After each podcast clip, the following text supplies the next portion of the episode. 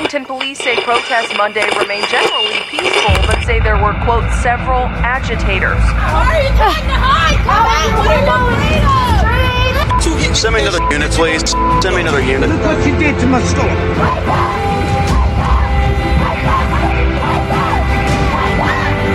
This is a movement, I'm telling you. They're not going to stop. You and I have a rendezvous with destiny. We'll preserve for our children this, the last best hope of man on earth, or we'll sentence them to take the last step into a thousand years of darkness. All right, welcome back to Into the Fray. Turns out, yes, I am going to cover the Rittenhouse case, but maybe not the way you might be expecting. Truth is, if you want to follow the case itself, follow Jack Posobiec on Twitter and watch Rekieta Media on YouTube. Rekieta has anywhere from four to 10 lawyers on his live stream every day, following every moment of this, and they're discussing it from all angles. So it's covered. But Kyle Rittenhouse has far more importance than just his trial. What did he do that day? He cleaned graffiti and then accepted a request to help protect a couple of business locations. He prepared himself with the tools he needed to provide medical aid and to provide for his own physical safety. He ran toward danger on more than one occasion to put out fires, and he defended himself against a murderous mob. That last part may actually be the least important of the bunch. One thing I have to establish that if you've been following along at all, I hope is old news to you. Kyle worked in Kenosha. His dad and some of his other family lived in Kenosha. I kind of imagine they don't anymore, but at the time they did. His best friend lived in Kenosha. Kenosha was his community. A lot of idiots are raging about how he crossed state lines. He went to work in Kenosha that day, a 20 minute commute. Now, I've never had to cross state lines to get to work, but I've also never had less than a 20 minute commute. He went to work in Kenosha that day then stayed after work to help clean graffiti, then was asked to stay further, asked to stay further, and help protect a couple of business locations. They say he went to Kenosha looking for trouble. That doesn't sound like someone looking for trouble. This all started with a normal drive to work. No weapon, no evening plans, just a normal drive to work. And then he accepted opportunities to serve his community. What did Kyle do that day? He served his community as a lifeguard and then volunteered to help clean graffiti off the local high school. What did he do that night? He stood in the breach. That should be a lesson for all of us. That should be an example for all of us. He stood between the rioters and the livelihoods of his neighbors. He put out fires. He de escalated a situation when rioters began throwing bricks and rocks at business owners. Bet you didn't hear that part on CNN or MSNBC. He placed himself between the threat and the people he cared about. Whether you realize it or whether you're still blind to what's happening around you, the American people are under attack. Politically, physically by rioters, Antifa, and BLM, by the FBI that keeps threat lists on and investigates everyday parents who dissent against corrupt school boards, by the Biden administration that's trying to spend us into hyperinflation and collapse, by Fauci, who, according to Rand Paul, is still funding the same kinds of research on viruses, ones that have a 50% mortality rate, rather than the less than 1% we see with COVID. That's the short list. I don't want to be here all day. The point is, if Kyle and the myriad of other armed Americans hadn't posted up in Kenosha that night, the rioters would have gone about their business of destruction undeterred. As is, they did a lot of damage. You know what didn't happen because Kyle and others intervened? The flaming dumpster they were pushing toward a gas station. I saw this happen live that night myself. That flaming dumpster would have made it to the gas station. It didn't. That would have been a big boom and a lot of bodies. Several other businesses were also successfully defended. One, because Kyle placed himself between the rioters and the business, and then de escalated the armed mob. We have to take a leaf out of his book.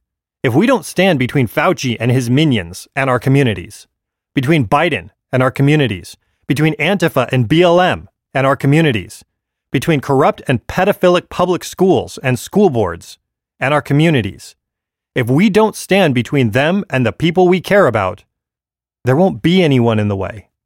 If we fail to stand in the way, then we surrender. and they will subjugate us without opposition. What would have happened if Kyle and the other armed citizens had not posted up in Kenosha to protect those businesses? The rioters would have gone about their business of destruction undeterred. What happens if we don't stand between Biden and our communities, between Antifa and BLM and our communities, between Fauci and his minions and our communities? They'll be able to go about their business of destruction undeterred. If we don't stand between them and the people we care about, there won't be anyone in the way.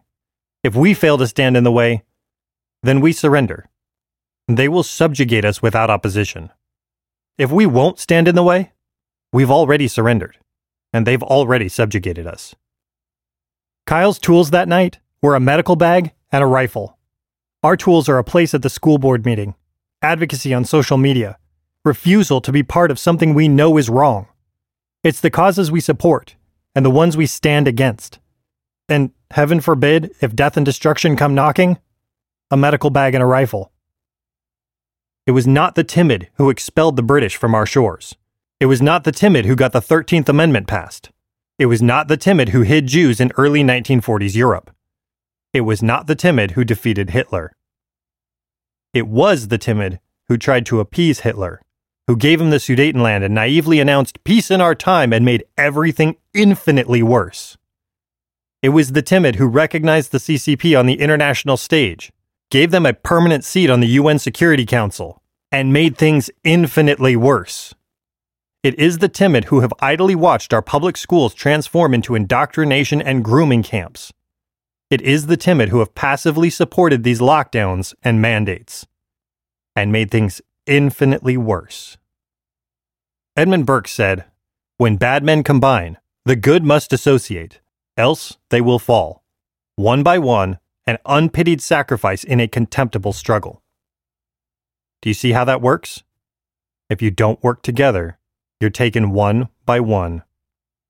If you fail to associate, you do stand alone. And John Stuart Mill said, Do not let anyone pacify his conscience by the delusion that he can do no harm if he takes no part and forms no opinion.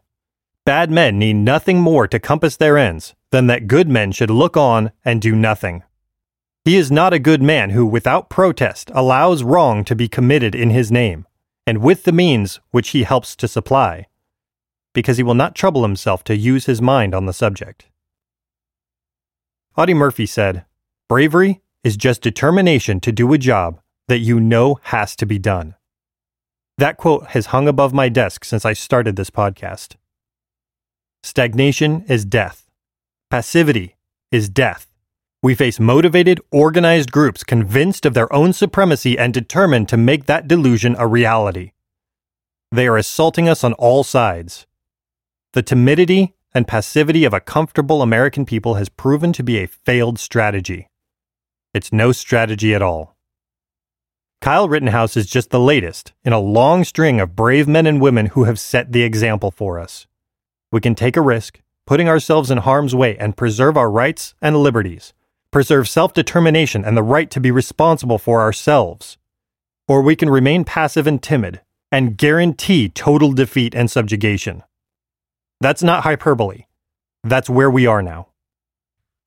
One more note on the trial. I've seen every moment of the incident from multiple angles.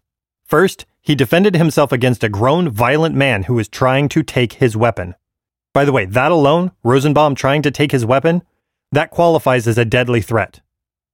Then, while trying to get to the police line, he found himself surrounded by a murderous, angry mob. They surrounded him and were shouting to kill him. He was running down the middle of the street directly to the police. The police emergency lights were straight ahead, directly in their faces. They wanted to kill him. They had to do it before he got close enough for the police to have a clear view. So they acted fast.